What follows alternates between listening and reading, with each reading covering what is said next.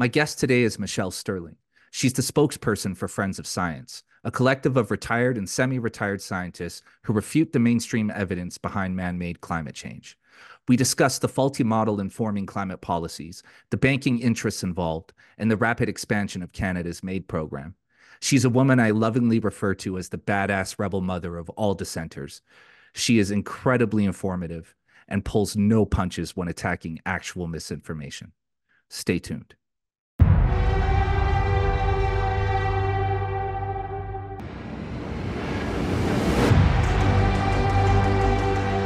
Michelle, back like you never left. Thanks for uh, thanks for being back on with me.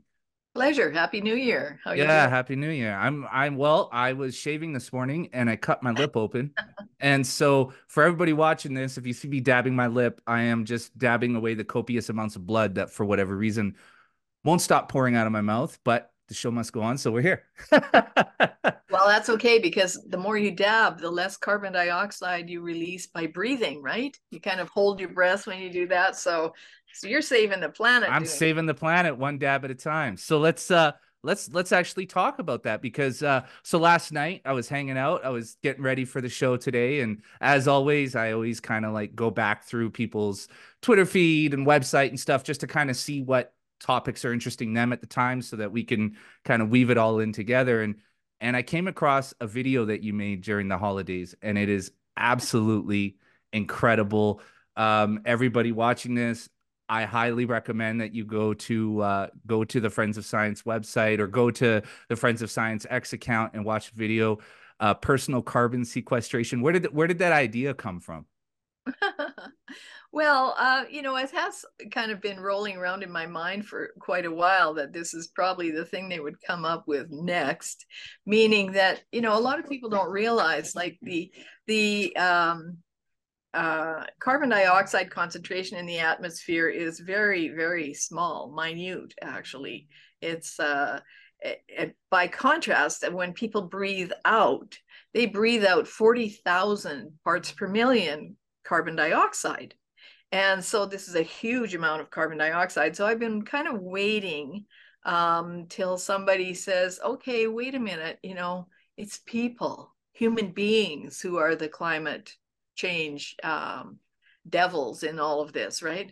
With that satanic gas coming out of their mouths. And sure enough, over the holidays, or just before the holidays, I think it was released December fifteenth, there was a paper written, a scientific paper, where they actually um, assessed the amount of exhalation gases that people have. Now, this has been known for some time. I mean, of course, all doctors know this, swimmers know this, because carbon dioxide is essential for swimmers uh, to trigger their breathing process. And um, but it's never really been mainstream news, but this study made it that way. And what they did is, uh, I just was reading about this morning, what they did is they asked participants to breathe into a plastic bag. So, you know, in the science, this is the science. I don't know what kind of bag they had. They probably had a special bag, but it was plastic, let me know. So this so this research could not have been conducted without plastic. Anyway, apparently they...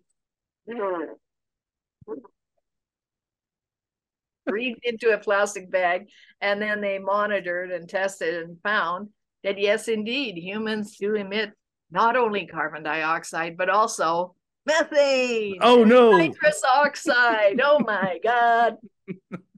So, you know, the newspaper headlines were all about how drastic and terrible this is. And, of course, it's just one more incremental way to debase the humanity of people, right? right? I mean, to my mind now, after working on this topic for ten years, it's no surprise to me that when the science of eugenics vanished after the Holocaust, and in the late uh, sixties, seventies, when the various kinds of eugenics laws, some of which were even pertinent in Alberta, uh, regarding, you know, sterilization of people who were not deemed to be suitable to carry on the next generation.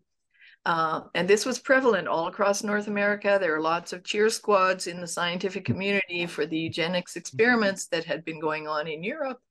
Um, uh, it's no surprise to me that climate change arose from the ashes of eugenics. Mm-hmm. And one of the principal elements within it is that humans are bad for the planet. And so there's all these incremental things that they keep coming up with, like this study, uh, to see just how bad people are. And if I may, I'd just like to read um, an excerpt that I was just actually discussing with you. Let's yeah. see how bad people are. This is from The Conversation. We calculated the U K's greenhouse gas emissions from people breathing out, and here's what we found. That's the title of the of the Conversation article. And toward the end of it, they estimated that uh, the U K population is sixty-eight point two million, that the people release a total of one thousand forty tons of methane and seventy tons of nitrous oxide through breathing every year. That's about thirteen grams of methane per person per year. But they say the impact of both gases combined works out to a total of fifty-three thousand nine hundred tons of carbon dioxide equivalent. That means these gases have an equivalent, uh, an assumed equivalent warming effect of carbon dioxide on the atmosphere. And then they say it isn't much compared to the U K's overall emissions of four hundred seventeen million tons a year, right? So we're comparing fifty-three thousand nine hundred tons of carbon dioxide equivalent to four hundred seventeen million tons a year. So this is at the very end of the article. Um, you know, so you have to read the whole thing to find out that actually this is inconsequential, but much of the media reported it as if, you know, oh my God, look at that. Everybody's a walking coal plant. Let's shut them all down. Yeah. So this seems like a natural progression from like, you know, livestock and cow fart, farts now to, you know, human exhalation. Like it, we're just we're just moving along the line. It's a natural progression. We started at cows and livestock and chickens. And now here we are with, with, at humans. Is, is that what we're seeing here? Well, I think so. You know, and one of the things I did in my kind of spoofy video is that I, you know, said that rather than giving gifts that are expensive, at home you can actually recycle your plastic containers and you can give the gift of carbon dioxide, which has a market value now, right? So just imagine, you know, you give that to your family as a Christmas or birthday present, they can literally take it to the bank. You know, and I'd love to see that. I'd love to see somebody show up with a truck full of Uh, recycled plastic containers filled with their own carbon dioxide, and you know, and see if the bank will take it as uh, their mortgage payment. Right? I mean, yeah. Why not? Banks are really into it. It's supposed to be a trillion dollar a year carbon trading market. Why can't you get in on it? You know, and the but you know, you're going to probably be forced into it soon because the plan is a personal carbon ration. Mm. This is where they're going. You know. Uh, um, a report was released in twenty sixteen called Deadline twenty twenty. It was written by a consultancy firm called Arup. I don't know what special qu- qualifications they have to tell the world how to run their affairs, but nonetheless, they produced it for the C forty cities, uh, which are the largest cities of the world. And of course, the cities do have the largest concentration of people. They are extremely energy intensive. They do create what's called an urban heat island, meaning all the residual heat from the activities and the emissions kind of remains in a bubble of the city. And usually, and anyone can test this for themselves, if you go to downtown of virtually any city on a normal day, um, and test the temperature, and then drive out to the country, you'll probably find anywhere from a five to six degree difference, maybe even eleven degree difference in temperature. That's within the urban heat island. Mm. Um, you know, so uh, I kind of lost my train of thought there. It's all about the progression of, of humans being the problem. So these, oh yes, the C forty cities um, commissioned this report from Arup, and Arup decided that people should have a two point nine ton C O two equivalent carbon footprint per capita. Now, you know, just to put this in context, Canadians use somewhere between fourteen to seventeen tons C O two equivalent every year. So the theory is to try and get you down to two point nine or as low as they can get it. And in fact, that I did another spoof video about uh, the housing crisis, mm-hmm. and that being, you know, that all the people who are homeless, uh, you know, rather than looking at them as as uh, poor and destitute people who are suffering, you know, when will they flip and say these are climate heroes? Right. You know, these people are living the lowest carbon footprint possible in Canada, and they, you know, let's give them an award. Let's not give them housing. They already have it in their cardboard box and their tarp, you know, which is, it's sick. I mean, I, it's a spoof, and I did kind of an apologetic clip after to address that. But uh, but I think humor is the best way, because, the, you know, I think we're in this place where the world is changing drastically. There's um. as I've heard, I've heard it described, and I think it's the best description, a turnkey totalitarian state being erected around us. And, you know, we're, we're kind of at this point where we've, we've been screaming, you know, about warning signs, and people like yourself and people like me. Like, I mean, I don't know much about science or, or, you know, medicine, but I can speak to history. It's, I've spent over twenty years of my life reading about history. And, and so I see the same patterns emerging here. And I've been warning people for, I mean, not just a couple of years, I've, I've been warning people for fifteen years about what's coming. And, you know, I, it, it's like it falls on deaf ears, because I think we're all used to a certain standard of living, and we never think that standard is going to change. And the best way now to really do it is, is through humor, because we have to, we, we have to be able to approach this in a, in a clever way that cap that, that catches people's attention. Otherwise we're just, again, crazy people in the woods screaming about the end of the world. Right. And so I think what you're doing, I think the approach you're taking is absolutely correct, because you're hilarious. I didn't, I didn't know that. I, you're, you're, you're naturally hilarious, but you know, I, it's, it, it, it gets the message across better and easier that way. People are actually will actually listen and pay attention and consider the the concepts that you're that you're presenting, right? Because this is very serious. This is very real, right? Like, you know, you, you hear people saying, "Oh, we are we are the carbon they want to reduce," and it's like even even when I hear it, I'm like, uh, you know, that's yeah, that's, that's a, well had. Right, but but that's the truth, right? That's that's what they're angling toward now, and. You know, like I like we like I mentioned earlier, it's like it's a natural progression. We start at cars, and then we go to, uh, you know, um, uh, livestock, and now here we are at humans, right? And they're making the case that we're breathing too much. Our our exhalation is is killing the earth, which is insane. It's crazy. I mean, it, it, like it's it's not it's not just crazy. It's suicidal, homicidal, psychopathic, right? Mm-hmm. Sorry, I'm still bleeding all over the place here, but um. But yeah, so I want to talk to you about, uh, you, you mentioned uh, banking and how banking comes into play with all of this, with, with, with the climate cult. Can, can you go into that a little bit? Uh, well, yes, we did a report just around uh, Christmas time, which was directed to the superintendent, the Office of the Superintendent of Financial Institutions. And they had released a Um, a modeling exercise. When I say modeling, I mean like a computer model, uh, a modeling exercise that they'd asked all banks and all financial institutions, and I believe also pension funds, to try out and see if it would standardize their assessment of their investments. So you have to understand that there's a push for mandatory climate risk reporting, meaning that if I'm a bank or a financial institute or pension fund, and I'm invested in, say, the Alberta oil sands, what is my climate risk? And there's probably a two or threefold climate risk incorporated there. Uh, one is that um, these might become so-called stranded assets.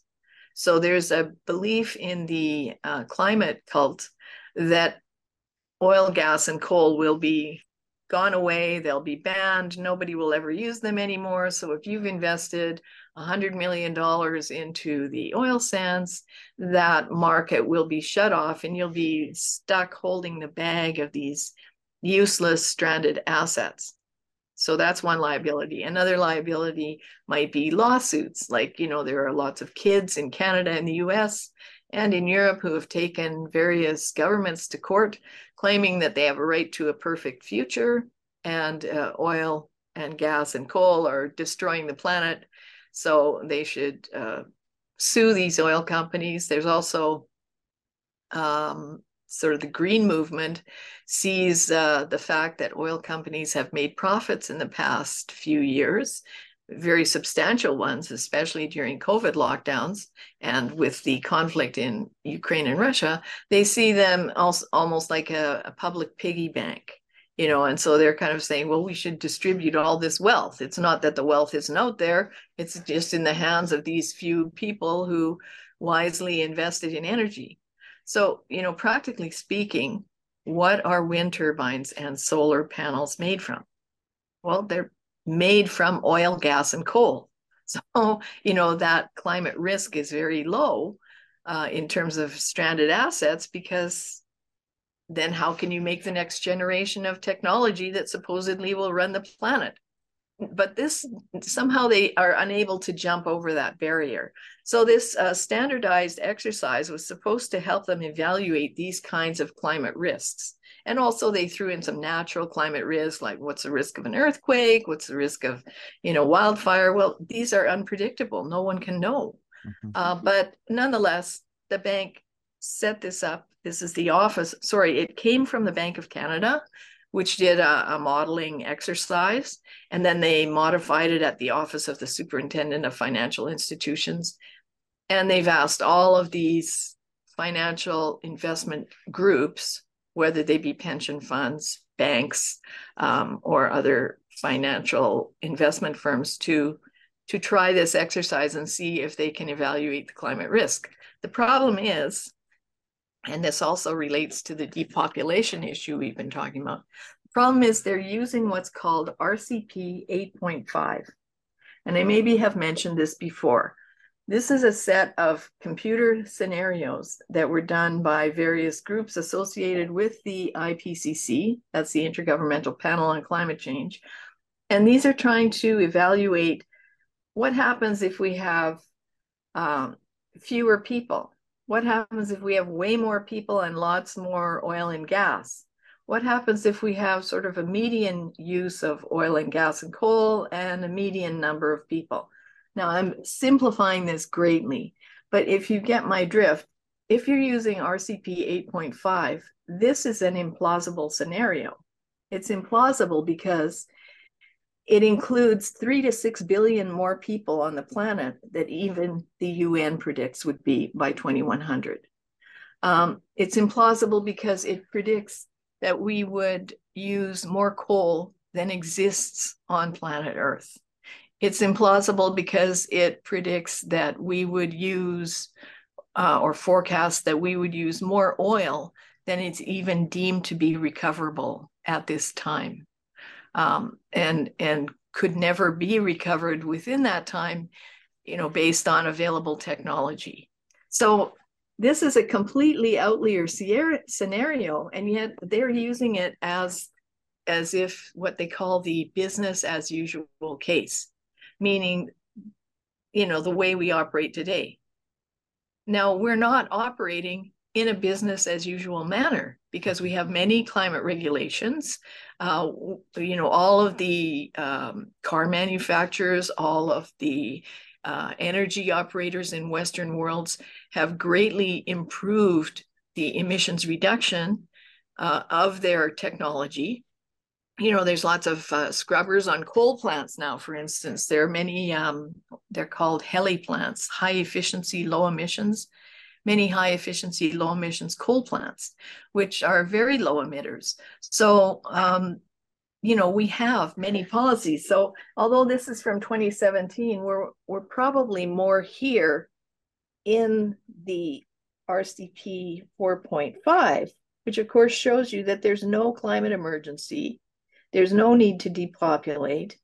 Um, and again, I want to say by by showing you that, you know, I too am sort of misusing these scenarios. The people who designed these specifically said in their document, these should never be used for policy purposes. They're simply for climate research. Um, you know, and y- you can understand how that could be true in climate research, you know, where you want to see which is the greater factor that pushes the envelope. You say, okay, well, let's add more people. You know, it's almost like cooking, where you say, well, I wonder if I make this soup this way, if I add more pepper, you know, will that bring out the flavor of the ginger? Um, right? So this is what they've done with these scenarios. If we add more people, a ridiculous number of people, what happens to the scenario? If we add more coal, a ridiculous number of, of uh, tons of coal, what happens to the scenario? But that's only for research. It's not for policy making, meaning it's not for the way you should make laws. And therefore, this is entirely unsuitable that the uh, superintendent of financial institutions asks banks and financial institutions to use this implausible scenario as the basis for these uh, climate risk evaluations. You know, we're go- they're all going to get very, very negative um, outcomes. And that's going, you know, the problem, you say, well, so what, you know, so they won't make so much money. No, the problem is that you will not have energy for your house because there will not be investment in these energy products. And, you know, I'm not being a shill for oil, gas, and coal here. I am talking to you as a human being. I am begging you to please wake up and understand that what happens in the investment markets in energy affects you in the end.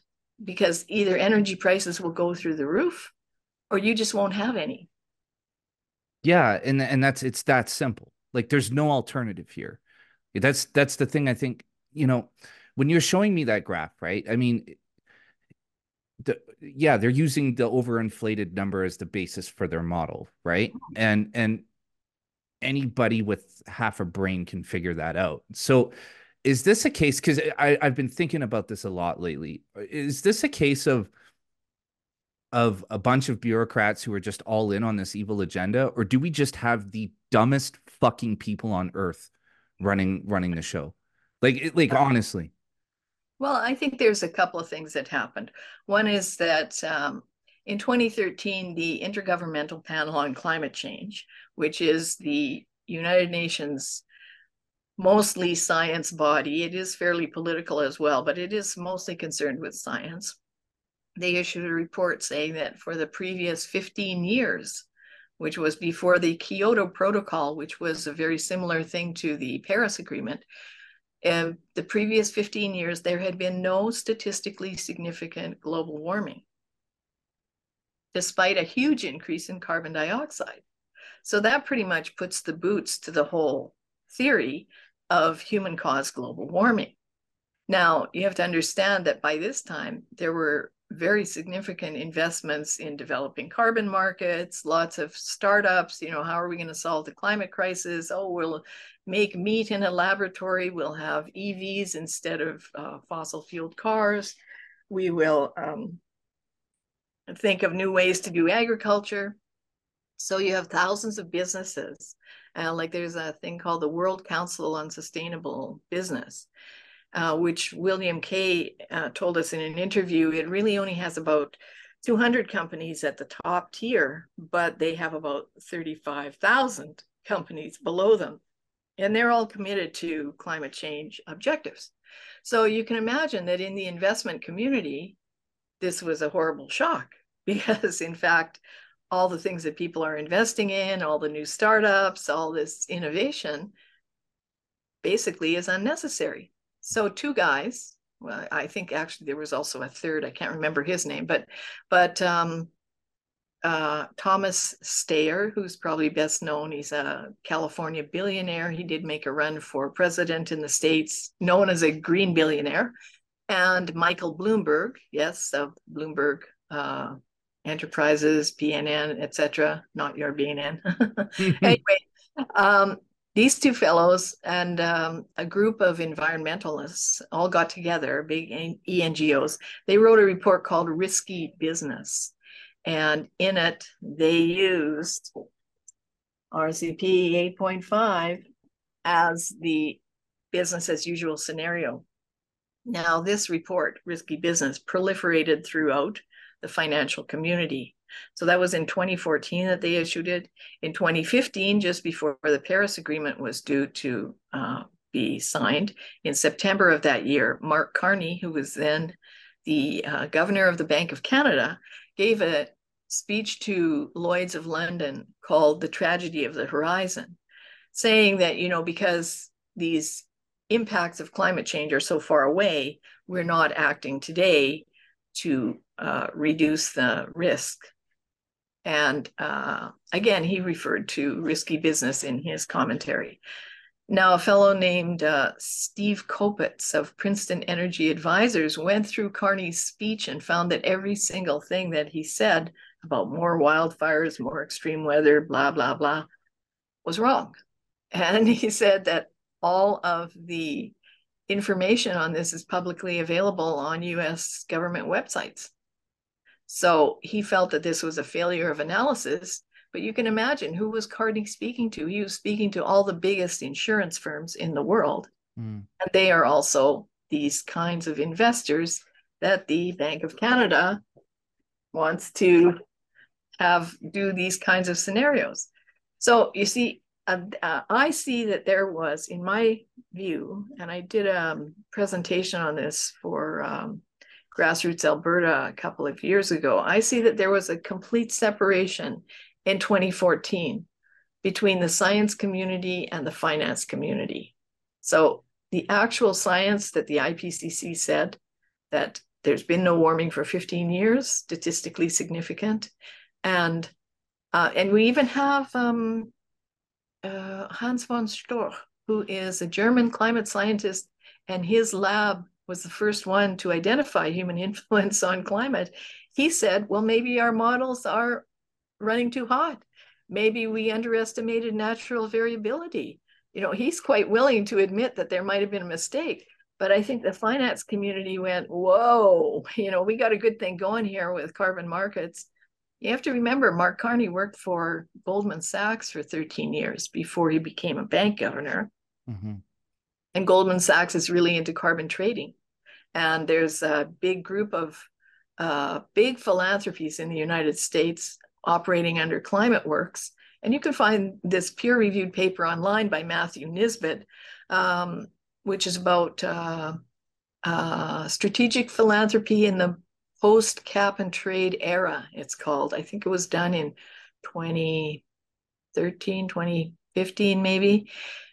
Anyway, there's about fourteen or fifteen of them. They're dedicated to creating two carbon trading systems in the world, and they want to cash in on that. So, of course, they can't have people saying there's no climate emergency. They can't have people saying the anthropogenic theory of global warming is, is false or wildly exaggerate, exaggerated. So they proliferated this nonsense through the financial community. Now, what they went on to do is uh, Mark Carney and Michael Bloomberg created the Task Force on Climate Risk Disclosure, which is for financial institutes and businesses. They also then created uh, the Network for Greening the Financial System, which is a network of, of central banks. And they all use R C P eight point five and R C P six, both of which are wildly implausible. And even Roger P L K Junior has done a presentation for uh, the National Academy of Scholars. And the title of the presentation is called Climate Misinformation. Hmm. But he's talking about how the banks are misinforming themselves and the public on climate change. So that split happened around twenty fourteen. And the finance community has steamed ahead. You know, and of course, sorry to just be on this big rant. No, please, please, please keep going. But of course, this also affects cities. you know, like many people are looking at Ottawa and Calgary and Edmonton and going, what is it with these multi-billion dollar climate plans? They're all using R C P eight point five as the business as usual scenario, which of course is false. Mm-hmm. That's how they come up with the catastrophic claims like, oh my God, if we don't do something now, we're all gonna die. Um, and uh, cities, of course, issue municipal bonds. Cities have very entrenched unions and pensions, and many of those union pension funds are invested in these climate instruments, uh, either carbon markets, uh, wind and solar, uh, through mutual funds or directly. Uh, you know, that, that's material that we don't have direct access to, but you can see that there would be a self-interest within these cities, not to mention Uh, many cities have been recipients of the Rockefellers, um, what is it, C one hundred cities, where Rockefeller funded a person to be the climate resilience officer. Calgary was a recipient of such an award. So what they did is they paid a person to work for the city for a, a year or two, I don't remember the term exactly, um, to develop climate resiliency. And basically, you know, it's to incorporate a certain kind of mentality and indoctrination within the municipal governments. Um, you, you know, so cities are very accessible for climate activists, and uh, the climate activist community has networked this really strongly. And of course, you know, many people live in the, of course, they live in the same community as their ward councillor. So you, you probably know the person, right? Probably went for coffee with them. Maybe you're on the Rotary with them, whatever. So it's quite accessible. And the climate activists have really activated that. And you'd be surprised to find how many unions are funding these environmental groups. Uh, and again, what are they doing? They're always pitching the climate emergency and the impossible, implausible scenario. Mm.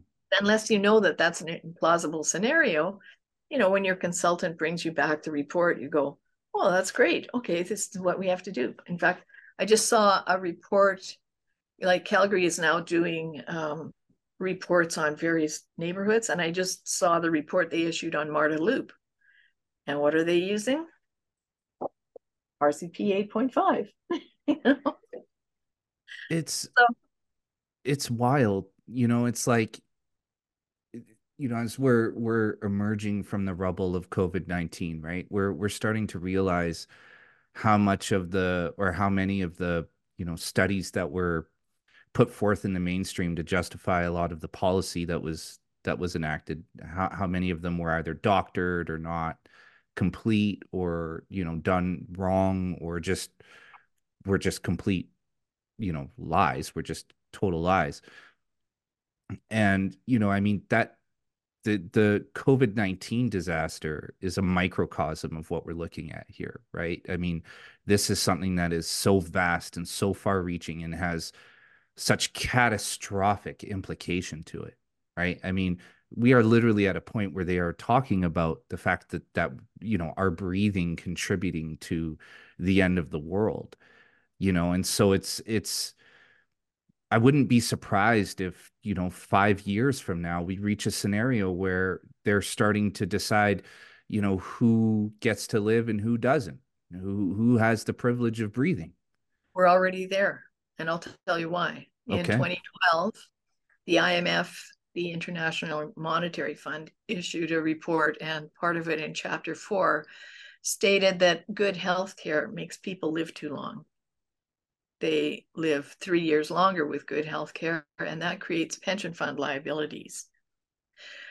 So uh, about twenty sixteen, Citibank issued a report uh, in which it noted that the Western O E C D nations, that's the Organization for Economic Cooperation and Development, um, that they have seventy-eight trillion dollars in unfunded pension liabilities.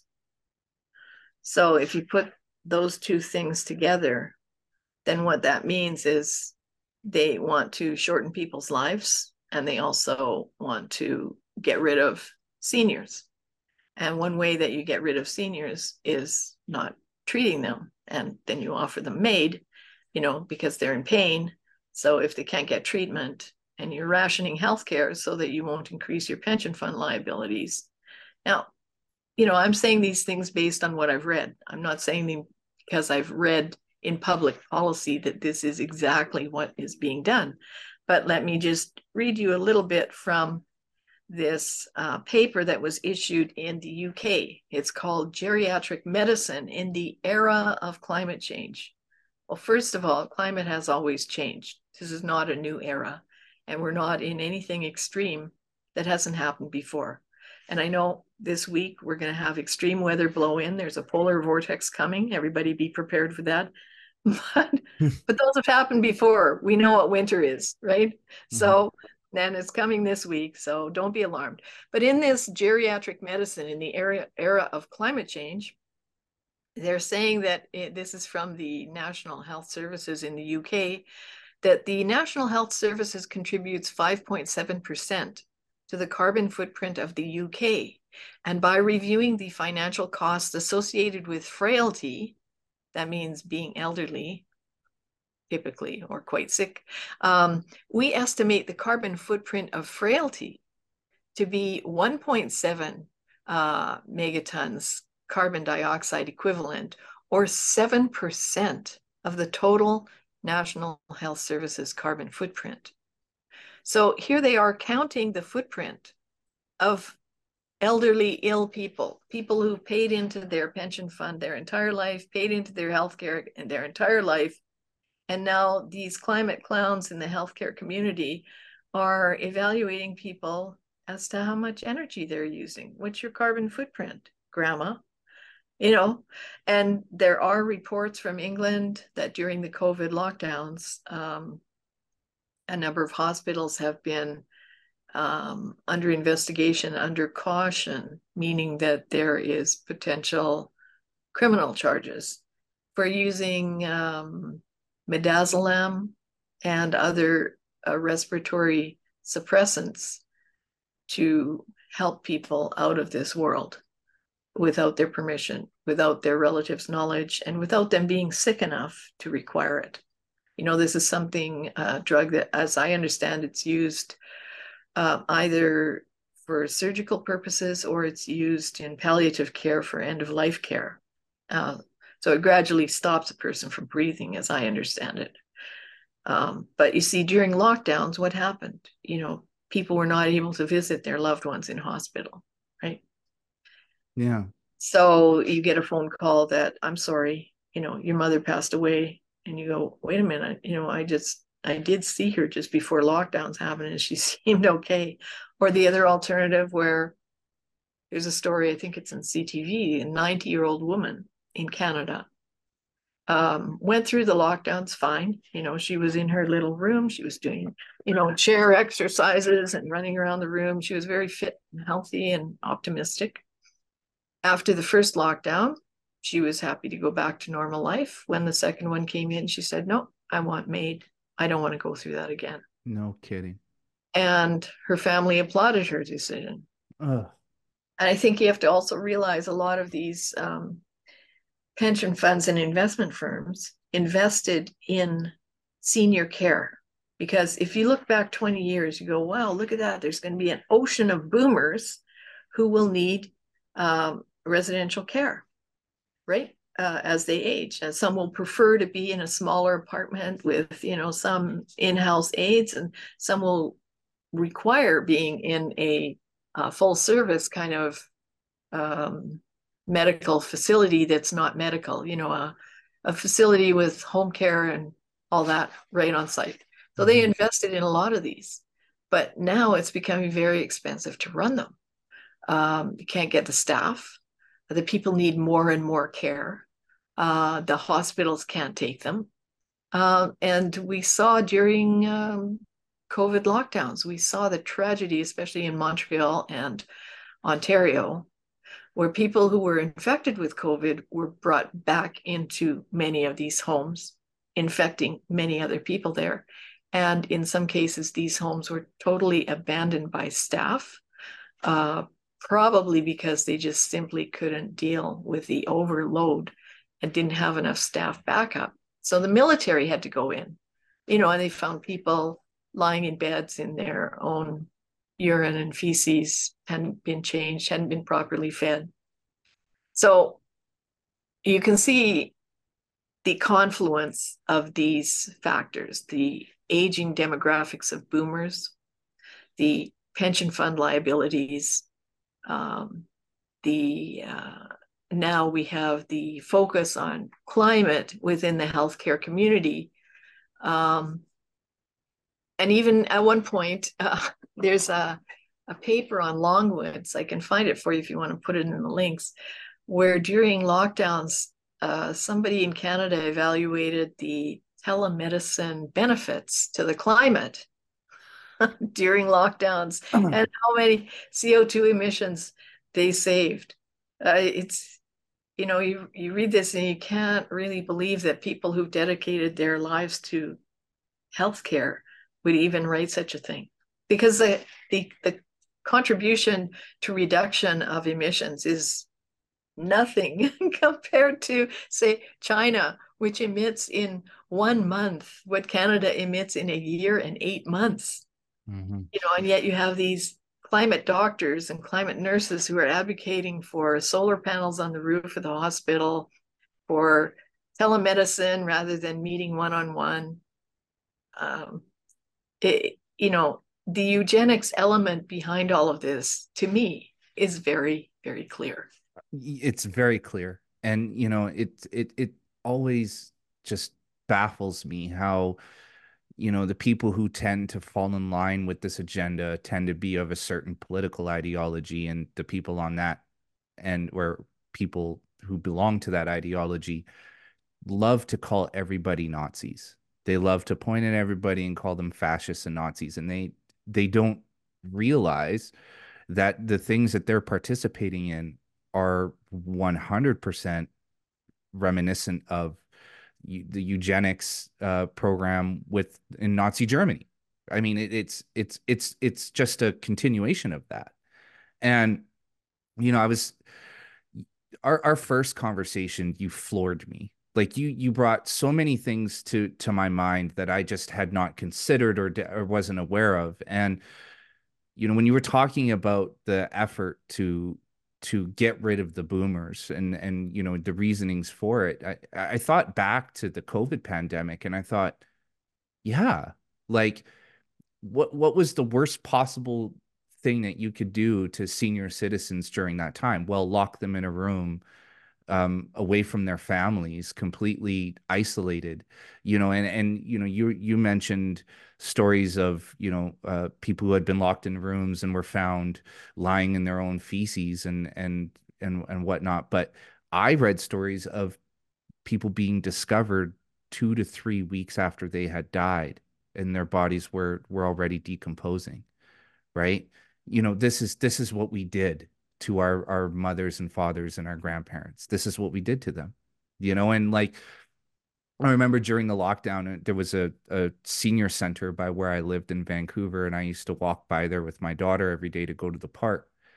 And every day there was all these people standing outside holding, holding signs and waving to their, to their ailing parents and grandparents through the window. And I just, just thought to myself, you fucking cowards, you cowards, you know, like, Either, either you're, either you're too cowardly to push against this thing that we all know is wrong, or you're too stupid to, to operate as an adult human being. I mean, if that was my parent or my grandparent, or if it were, were me, I mean, if it were me, I would, I would, would have much rather taken the chance of dying at, of dying at home with my family rather than locked in a room alone.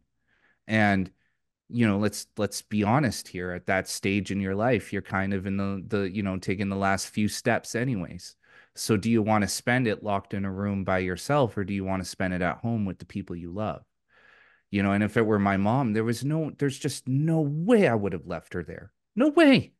I would have walked in there, put her in a wheelchair and rolled her out. And anybody who wanted to try to stop me could try to stop me. You're not going to be very successful at it, but good luck, give it a shot, you know, but I thought about what you said, and yeah, it makes total sense that that the people in in your generation and older are being targeted by this specifically first, because you're the easiest ones to take out, in, in all fairness, you know, And then next it'll be my generation, and, and, you know, and then they'll just keep working down the line until they have this perfect pol- population full of, um, you know, compliant people. I mean, that's, that's really the future we're looking at. Well, um, yes and no. I would say that, you know, part of the issue with the boomer generation is that there's a lot of us. You know, we used to make up twenty-two percent of the population in Canada, which is huge. And now, of course, we're all reaching the end of our lives, and we'll all be gone by twenty fifty. All things being equal, unless someone comes up with a miracle, you know, tree of life or whatever it is, uh, fountain of youth. Um, And unfortunately, as people age, they require more medical care. Uh, they usually have various kinds of chronic conditions, whether it be diabetes or uh, cancers of various types, um, uh, heart conditions. And so that medical care uh, demands a lot of uh, people power, a lot of money, and a lot of hospital time. So, you know, really the climate cult, by targeting hospitals and care, uh, is uh, going after this boomer community, but in a different way.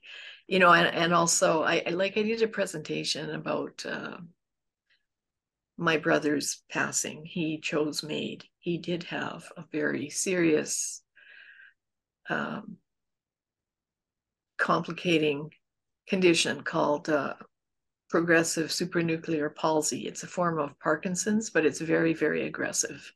And usually people end up um, in a wheelchair and on a feeding tube because they can't swallow properly anymore. It affects all those muscles. And also uh, they fall down a lot unexpectedly in, in a way that they can't save themselves.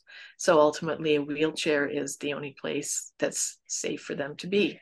Now, of course, some people with serious conditions continue living a healthy, uh, happy, and engaged life to the best they can.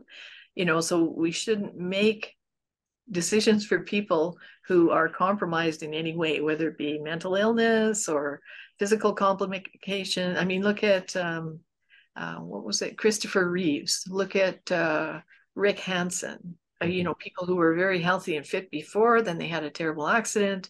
They became uh, paraplegic, quadriplegic, in a wheelchair, and yet they went on to do fantastic things for many, many years and lived very happy and engaged lives. And Rick is still doing so.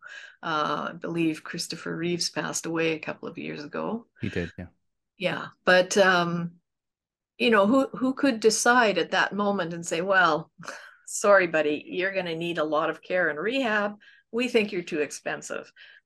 You know, but this is the situation that we're in now, partly because the healthcare community has been co-opted by the World Health Organization, which they did this in twenty, uh, twenty twenty-one, I believe it was, for COP twenty-six.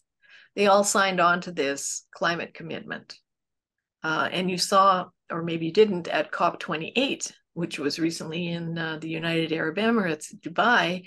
Um, there was a, pish- a petition which was allegedly signed by forty-six million healthcare workers, you know, to phase out fossil fuels immediately. Well, if you do that, then you can't have a hospital. You can't have modern healthcare. Like, I don't know why they're shooting themselves in the foot. My only explanation is that they must have investments in wind and solar, because that's all they're pushing all the time, or in carbon credits. Um, you know, Uh, and I mean, by investments, I mean that their unions are probably invested in these things. I don't have proof of that, but that's the only thing that makes sense to me. Because why would you, as a medical provider, demand a phase out, complete and total shutdown of natural gas and um, oil and coal? Without coal, you can't make any diagnostic equipment like a C T scanner. You need coal to make the steel. Without natural gas, you can't make any of the P P Es or the masks or the little shades or the full hazmat gear. Um, you can't have sterile utensils for um, surgery. You can't have sterile plastic inserts, one-use plastic items you want to go into surgery and use some item that some other person had? You know, come on. You, do yeah. you really want to go back to kitchen table surgery where people, you know, tore up strips of bed sheets and boiled them in water to make them sterile yeah. and used, uh, you know, forceps like you might use as a car mechanic, you know, to pull parts out of your body and stitch you up with, I don't know, cloth thread that is not like the modern special gel threads that they use that disintegrate with time and, and heal your wound without you having to go back for stitching. I mean, what are they thinking? You know, but unfortunately, these lunatic climate cult doctors are now making these kinds of decisions about people. And in concert, the government has instituted MAID and is now kind of handing MAID out to anybody who asks. And in fact, in uh, I think it's only seventy days, MAID legislation will include people who have mental illnesses. Yeah, you know, the MAID discussion is such a, it's so dark, you know, like, so I, I have an uncle who, he had a brain tumor and it was growing in the center of his brain. And um, he committed suicide because, you know, they, they basically told him it was inoperable and that, you know, it, it, it was just going, his, his illness was just going to progress. And eventually he'd get to a point where he'd be a vegetable and would need, you know, basically, uh, you know, day-to-day care until the end of his life. Right. And so, you know, he made the choice for himself. I think once he started to feel like he was losing his faculties, he went into his garage and and shot himself, right? But, you know, I think I think about I think about him in this discussion a lot because had MAID have been available to him, I think it would have been a much more humane way for him to die. And I think, you know, he was a definitely like a very much a masculine man, so I don't know if he would have done it. I think in his garage with his rifle was probably his ideal way of, of ending his life. But I think about that scenario, right? And, and you know, ha had that have been available to him, maybe there was a more uh, humane way for him to end his life. But, you know, we're at this stage where we're taking this thing way too far. Right. And, and yeah, I mean, making MAID available for people with mental illness, that raises all sorts of ethical concern, right? Because as you mentioned, what if what if you have somebody who's who's you know, due to their mental illness, doesn't have control of their own mind, yeah, and they're asking to end their life? I mean, do, you don't know who that person really is inside, especially if they had been, you know, ever been properly medicated or treated for their illness. Maybe if you were to, to provide, you know, uh, treatment that can significantly improve their their uh, quality of life, their their opinion on it, or their perspective will change, right? Mm. So we're we're crossing into very dangerous waters here. We are, and I mean, there's also, I think, a complication in that, as I mentioned about boomers being uh, the biggest chunk of the Canadian population for a long time, you know, so that becomes a death business. So I was just been reading a book by a doctor who does administer MAID, and I do agree with you. And I, I agreed with my brother. For him, he was, uh, as you mentioned about your uncle, my brother was also like a man's man kind of thing. He was uh, very, very fit all his life. He was a fitness and health buff. He, he was uh, one of the top five marathon runners in B C at one time, um, did the Ironman, uh, you know, all, always, I mean, Uh, sometimes I'll almost look down on people who, you know, were not willing to do something to be healthy. And then in the end met this terrible fate where you could do nothing. So I agreed with his decision about MAID, but I disagree with how MAID is being handled now. And also that, you know, it's being pushed on vulnerable people, as you mentioned, mentally ill people. And we're not having the conversation about the fact that there is a cost element in all of this. Mm. We should have an open public debate on this. I think that um, I think that many people have, through their life, you know, paid their taxes, and then they get into their elder years. And you often hear people say, well, when I get my knee surgery, when I get my hip surgery, because it's almost like E I, you know, in their mind, they have paid into the system for the time when they actually will really need the, the health. And we know that many people of the older generation, they wouldn't even dream of going to the hospital when they had a cut. You know, they just clean it up, patch it up a little bit at home, and unless it got infected, you know, they wouldn't waste public funds. I mean, even my mother, well, my my late mother, when she had surgery in Edmonton, uh, they wanted to send her home in an ambulance, and we had come to pick her up. We were there with the van and everything, and the hospital said, "Oh no, we always send our patients home in an ambulance." And my mom was feeling quite fit, and uh, I, I said, "But you're releasing her today?" And they said, "Yeah." And I said, and she said, you know, "Can't I just go home with my family in the van?" Mm-hmm. uh, and they said, "Well, it's our standard practice." And she said, "But it's going to cost the healthcare system a couple of thousand dollars to send that ambulance down to Red Deer and back. Um, when, you know, I could just go in the van." And they said, "Well, we'll have to make you sign a waiver." And she was like, "Please." So she signed the waiver. And, you know, everything was fine. Now, maybe they'd done that as a precautionary measure, but think of the thousands of dollars that that could save right there. Yeah. Um, but we're not talking about the fact of the uh, um, financial challenges that we have. There's a Fraser Institute report on the fact that each of us is indebted for more than a quarter of a million dollars in terms of pension fund liabilities and healthcare liabilities in Canada. Mm-hmm. Um, no one's talking about that, because this is a practical reality. As you said about your your mother, if she was in one of these uh, home care facilities and they weren't taking care of her, you'd take her home. Well, not everyone can take their parent home. Mm-hmm. But we, as a society, have to start thinking about how are we going to manage this, because it's going to get way worse. We need to be compassionate, and we don't need to just be popping people off with MAID.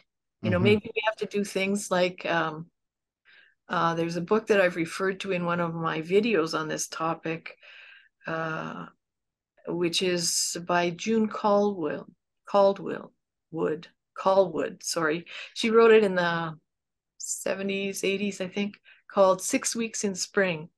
And it's about a woman who had Uh, pancreatic cancer. She didn't want to go through all the treatments, and she just wanted to be at home. So her church group got together, and they arranged to have round the clock uh, companionship with her at her home. And she passed away at home, you know, with her cats and her music and the sunlight streaming through the front window, um, in a place that she loved, uh, with the care of her church community. Mm. So, you know, I think that's a model for people, and we have to think about things like that, because the money's not there. The healthcare system isn't going to help you uh, yeah. as much as they could formerly.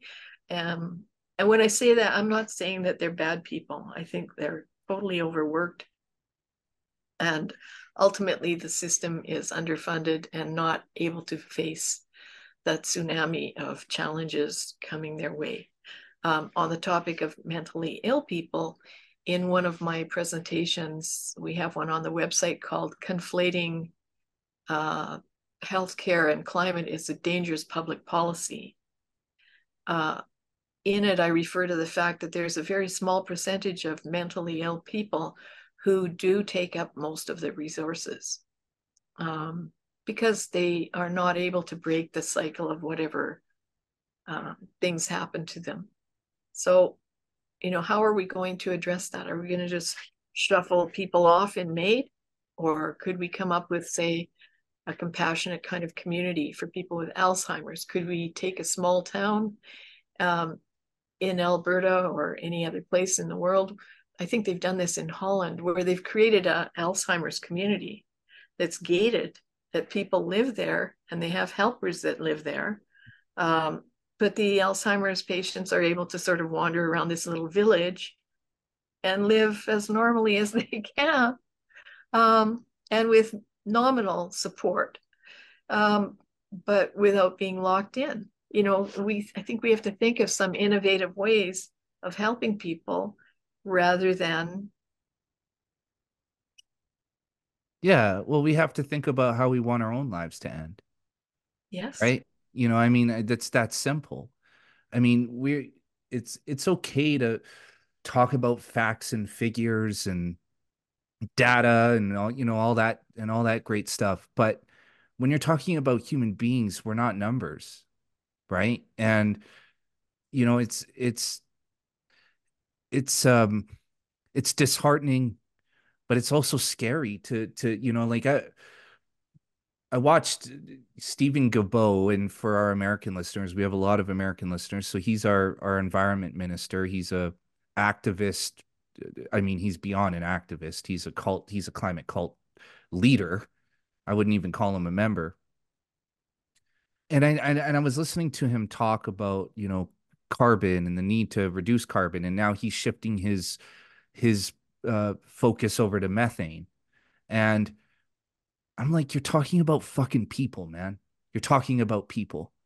You know, we can keep talking about it as if it's, you know, like, like, you know, the way we started this conversation, you know, the, your video on personal carbon sequestration, right? It, it, it's, it's hilarious, but it's true. And that's what makes it horrifying, is we're talking about people breathing. We're talking about livelihoods, survival here, right? And so when you talk about MAID or, or, you know, personal carbon rations or any of that shit, we need to start thinking about the fact that we're talking about people and the future and our children and the world that we're leaving behind. I mean, that's a lot of the reason why I'm sure you do what you do and why I'm doing what I'm doing and talking to you today, because I'm concerned about that. I'm concerned about the world that we're creating, because we've become so disconnected from each other and so divided by, you know, political ideology and social issues that we don't see each other as human beings anymore. And in a lot of cases, we view each other as being avatars on a screen. But these were, we're, we're red-blooded human beings. And so when we're talking about denying people medical care for treatable diseases that will maybe only extend their life by a year or two, wouldn't you want that treatment? Or would you rather that the, the establishment and the institutions within it turn its back on you and just let you die, you know? Right. And, you know, again, the financial issue is real there, but uh, our American friends probably don't know that Canadians are, are not able to uh, choose a private provider and pay for it themselves, because that's deemed to not be universal. That's deemed to be jumping the queue, even though it would make the queue shorter on the other side. Um, and so some of some Canadians, many Canadians fly to different places in the U S or medical tourism in like Thailand or India or whatever, um, to get some of the care that they are denied here or delayed here. Um, uh, I, I wanted to mention also, you know, I think that one of the things that we may see soon as a solution for the problem that's been created, and I think that this came out of lockdowns, is that we may see um, deep fake doctors and A I diagnosis. Uh, there's a there's a medical pod that has been created, I think, in combination with the U A E and France.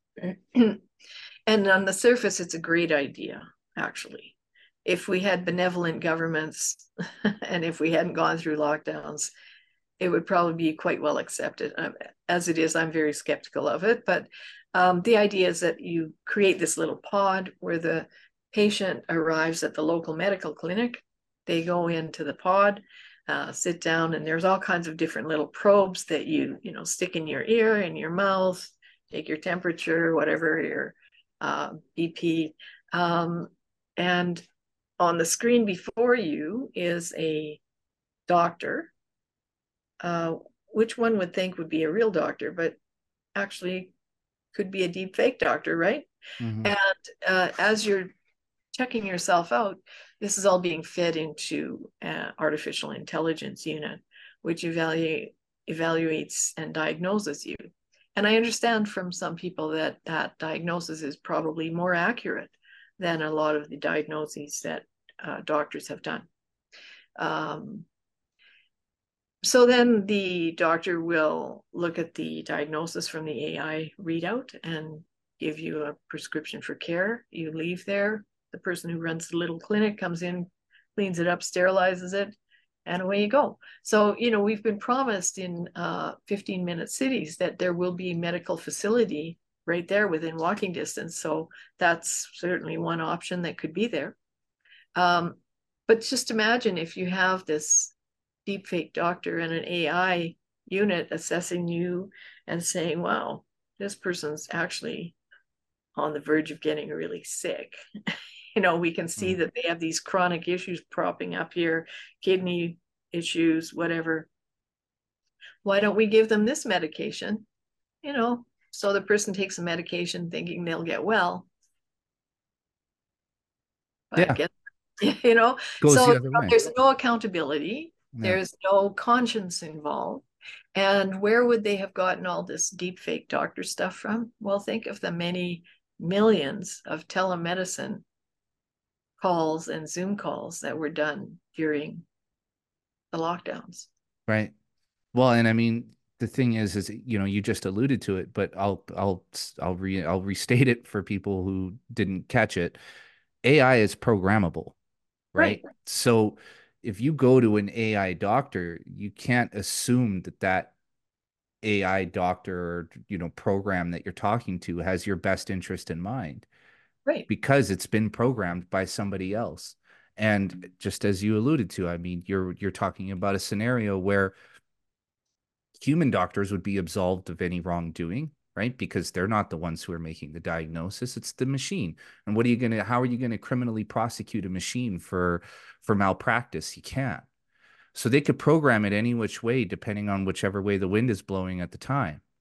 Right. I mean, again, we're, we're, we're moving into very, a very dark place here. And we're, we're already under the assumption that, that we have A I under control. You know, I'm writing an essay right now, kind of questioning the idea that, what if the the A I, the future A I that we fear, is already here? It's already arrived, and we're already being manipulated. I mean, look around you. Your whole life is controlled mostly by algorithms, right? So who's to say that those algorithms aren't being manipulated by a program to turn you into something that you don't even know you're being turned into?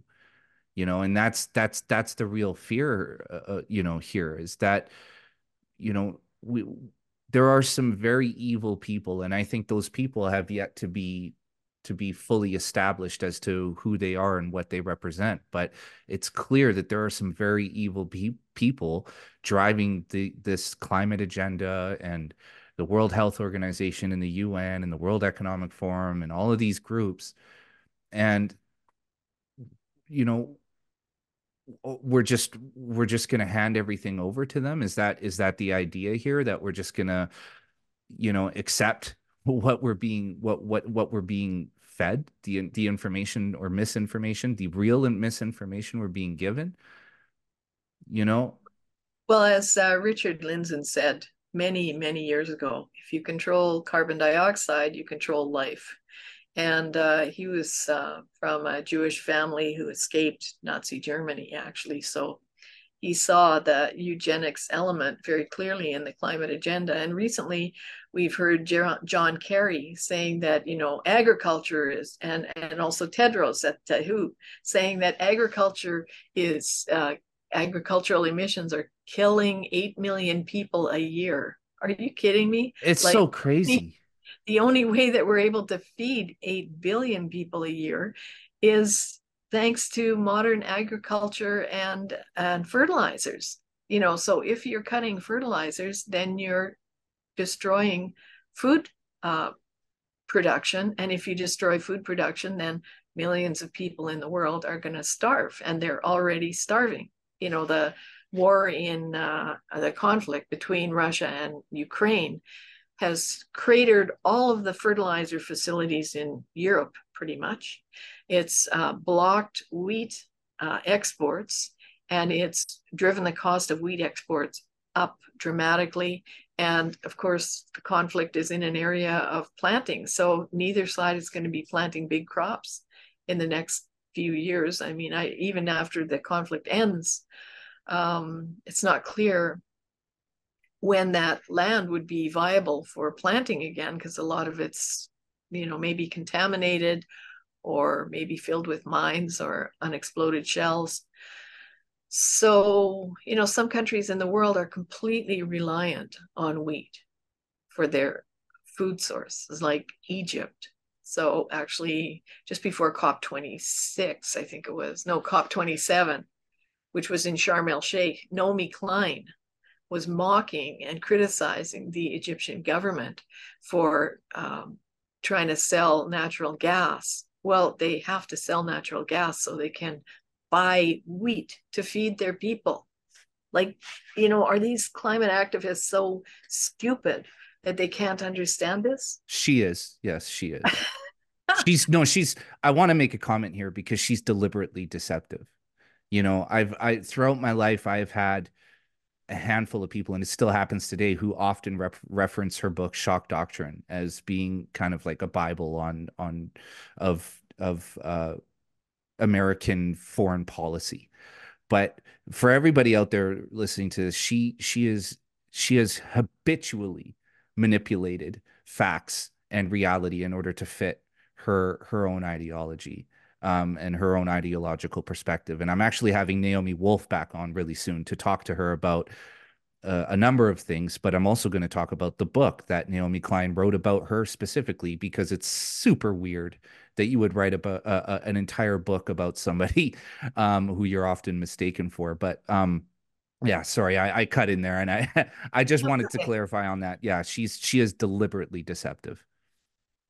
Yeah, well, I guess um, one of the things that, you know, I, I want to make clear to people is that if you uh, look at your local hospital and look at your local groups like the CAPE doctors or the Cane nurses, that's Canadian Association of Physicians for the Environment, or Cane, which is Canadian Association of Nurses for the Environment. These groups are being funded by very big foundations that have investments in renewables and cap and trade interests. And they are busy on all these climate initiatives uh, in hospitals. I mean, the O'Brien School of Public Policy in Calgary issued a climate doctor uh, kind of uh, publication in April of twenty twenty-two.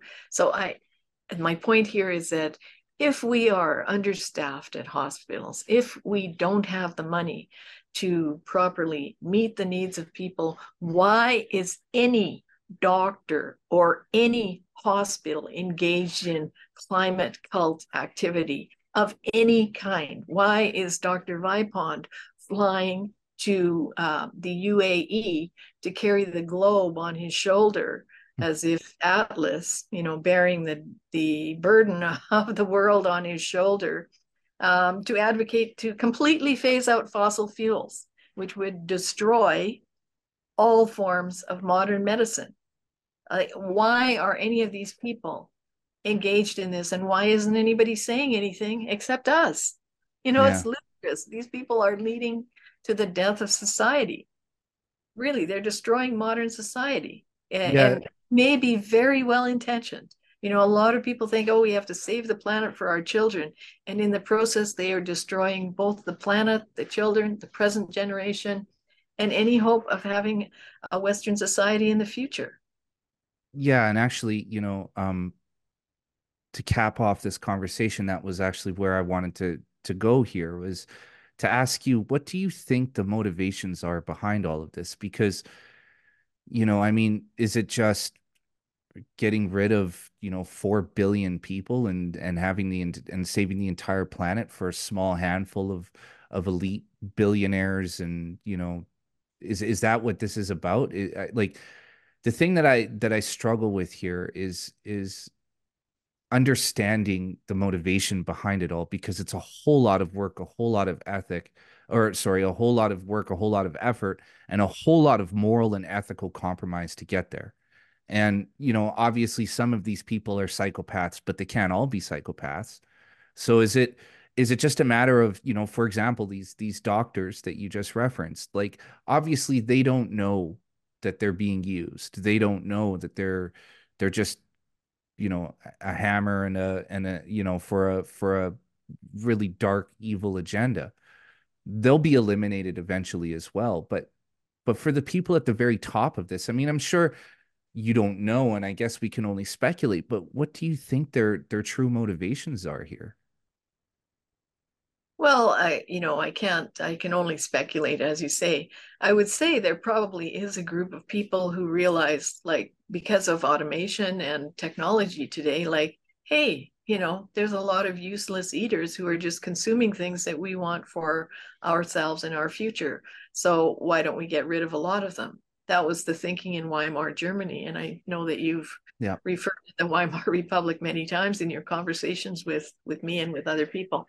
Then there's probably a, a very big group of people, and perhaps even the Office of the Superintendent of uh, Financial Institutions, perhaps all the central banks, you know, who see this. And on the one hand, they see like, oh my God, you know, we absolutely have to get rid of lots of people. Maybe they don't think it in that same way, but they understand like, oh boy, you know, this is going to boil the world.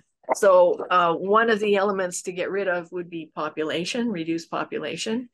And uh, let's say you got a whole bunch of doctors in the room and you told them, look, you know, we're going to hit this R C P eight point five pretty soon unless we address these issues. Then there's another aspect of it where people see it as a, a, a legacy of saving the planet. Many people have their whole identity formed around it now. They ride a bike to work. They've moved into a condo rather than live in the suburbs.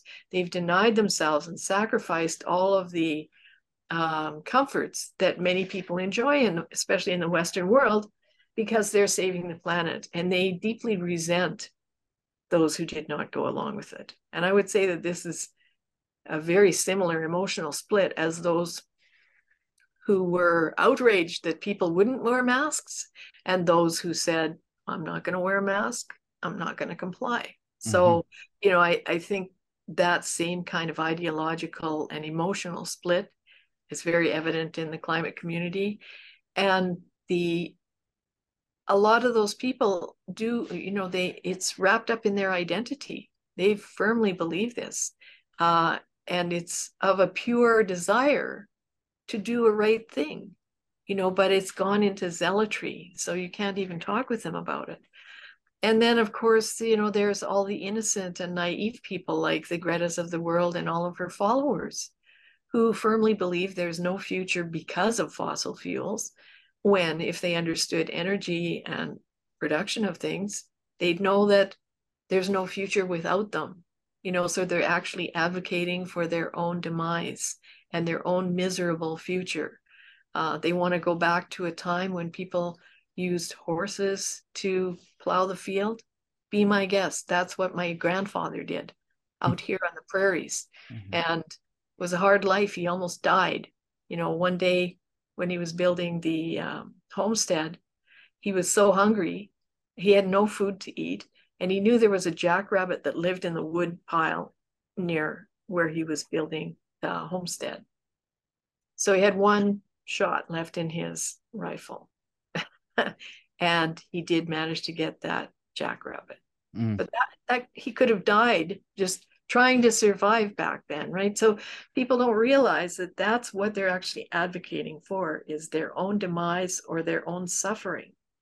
Um, and And the fact that it, this kind of mentality has entered the medical community, in my view, is a huge tragedy and a huge threat to humanity. Yeah, it's fascinating that we have, we now have the technology to essentially make human life as, you know, efficient and um, simple and easy as it's ever been. And yet we're using it to make our lives harder, and in some ways, and and life in general. Right. Yeah. Um, and again, you know, if we had open civil debate on these matters, if the financial complications and challenges of the healthcare needs were brought forward and we could discuss them in a thoughtful, open manner, uh, that would be helpful. It would be difficult. Uh, I'm sure that it will happen at some point. But uh, as long as people don't know about it and wonder, well, where is my hip surgery? How come I'm on a wait list for three or four years when I paid for it? For the past forty years of my life, I worked and I paid for this surgery. Where is it? You know, as long as we don't discuss the fact of what's happened with this demographic shift of boomers into their elder years, the loss of funding, and the ideologies that are running around behind it. Then, you know, if we don't discuss it, then we can't solve it, and we can't address it in a humane manner. I think that's a perfect way to end this. Um, Michelle, I described you last night as the badass mother of all dissenters. I saw that. And I think, I think, I think that's, that's the most accurate way to describe you.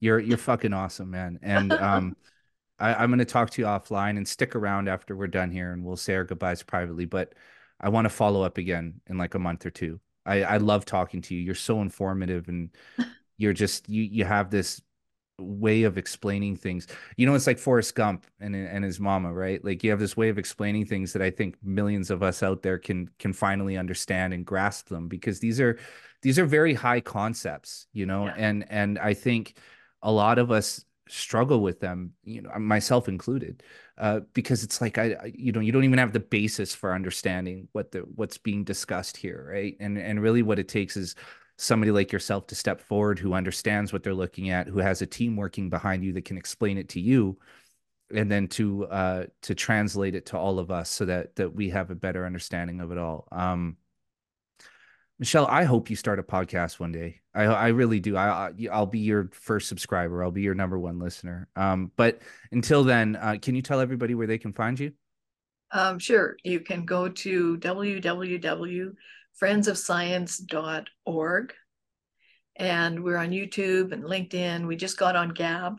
Uh, we're on Twitter and uh, Instagram, and uh, we're on YouTube, lots of YouTubes. Uh, and if you want to see uh, the story of my brother's uh, experience and mine with MAID, uh, you can see that also on my personal website, michelle stirling dot com. Under net zero plus healthcare equals MAID for you. Uh, that's a presentation that I gave at Freedom Talk, which is an Alberta organization. And actually they have um, another con um, conference coming up in April. So they always have very interesting speakers. I guess I'm putting myself in that category. Hey, uh, yes, so you, you deserve to be there. You deserve to be there. Anyway, thank you so much, Jason. Yeah, thank you so much, Michelle. And uh, everybody, uh, please go to the Friends of Science X account. Also go to the Friends of Science YouTube channel. Michelle is one of the, uh, she she's a sleeper. You, you don't think she's as hilarious as she is, but then you go and you, I was dying laughing last night. So, uh, so thanks again, Michelle. Pleasure. Thank you.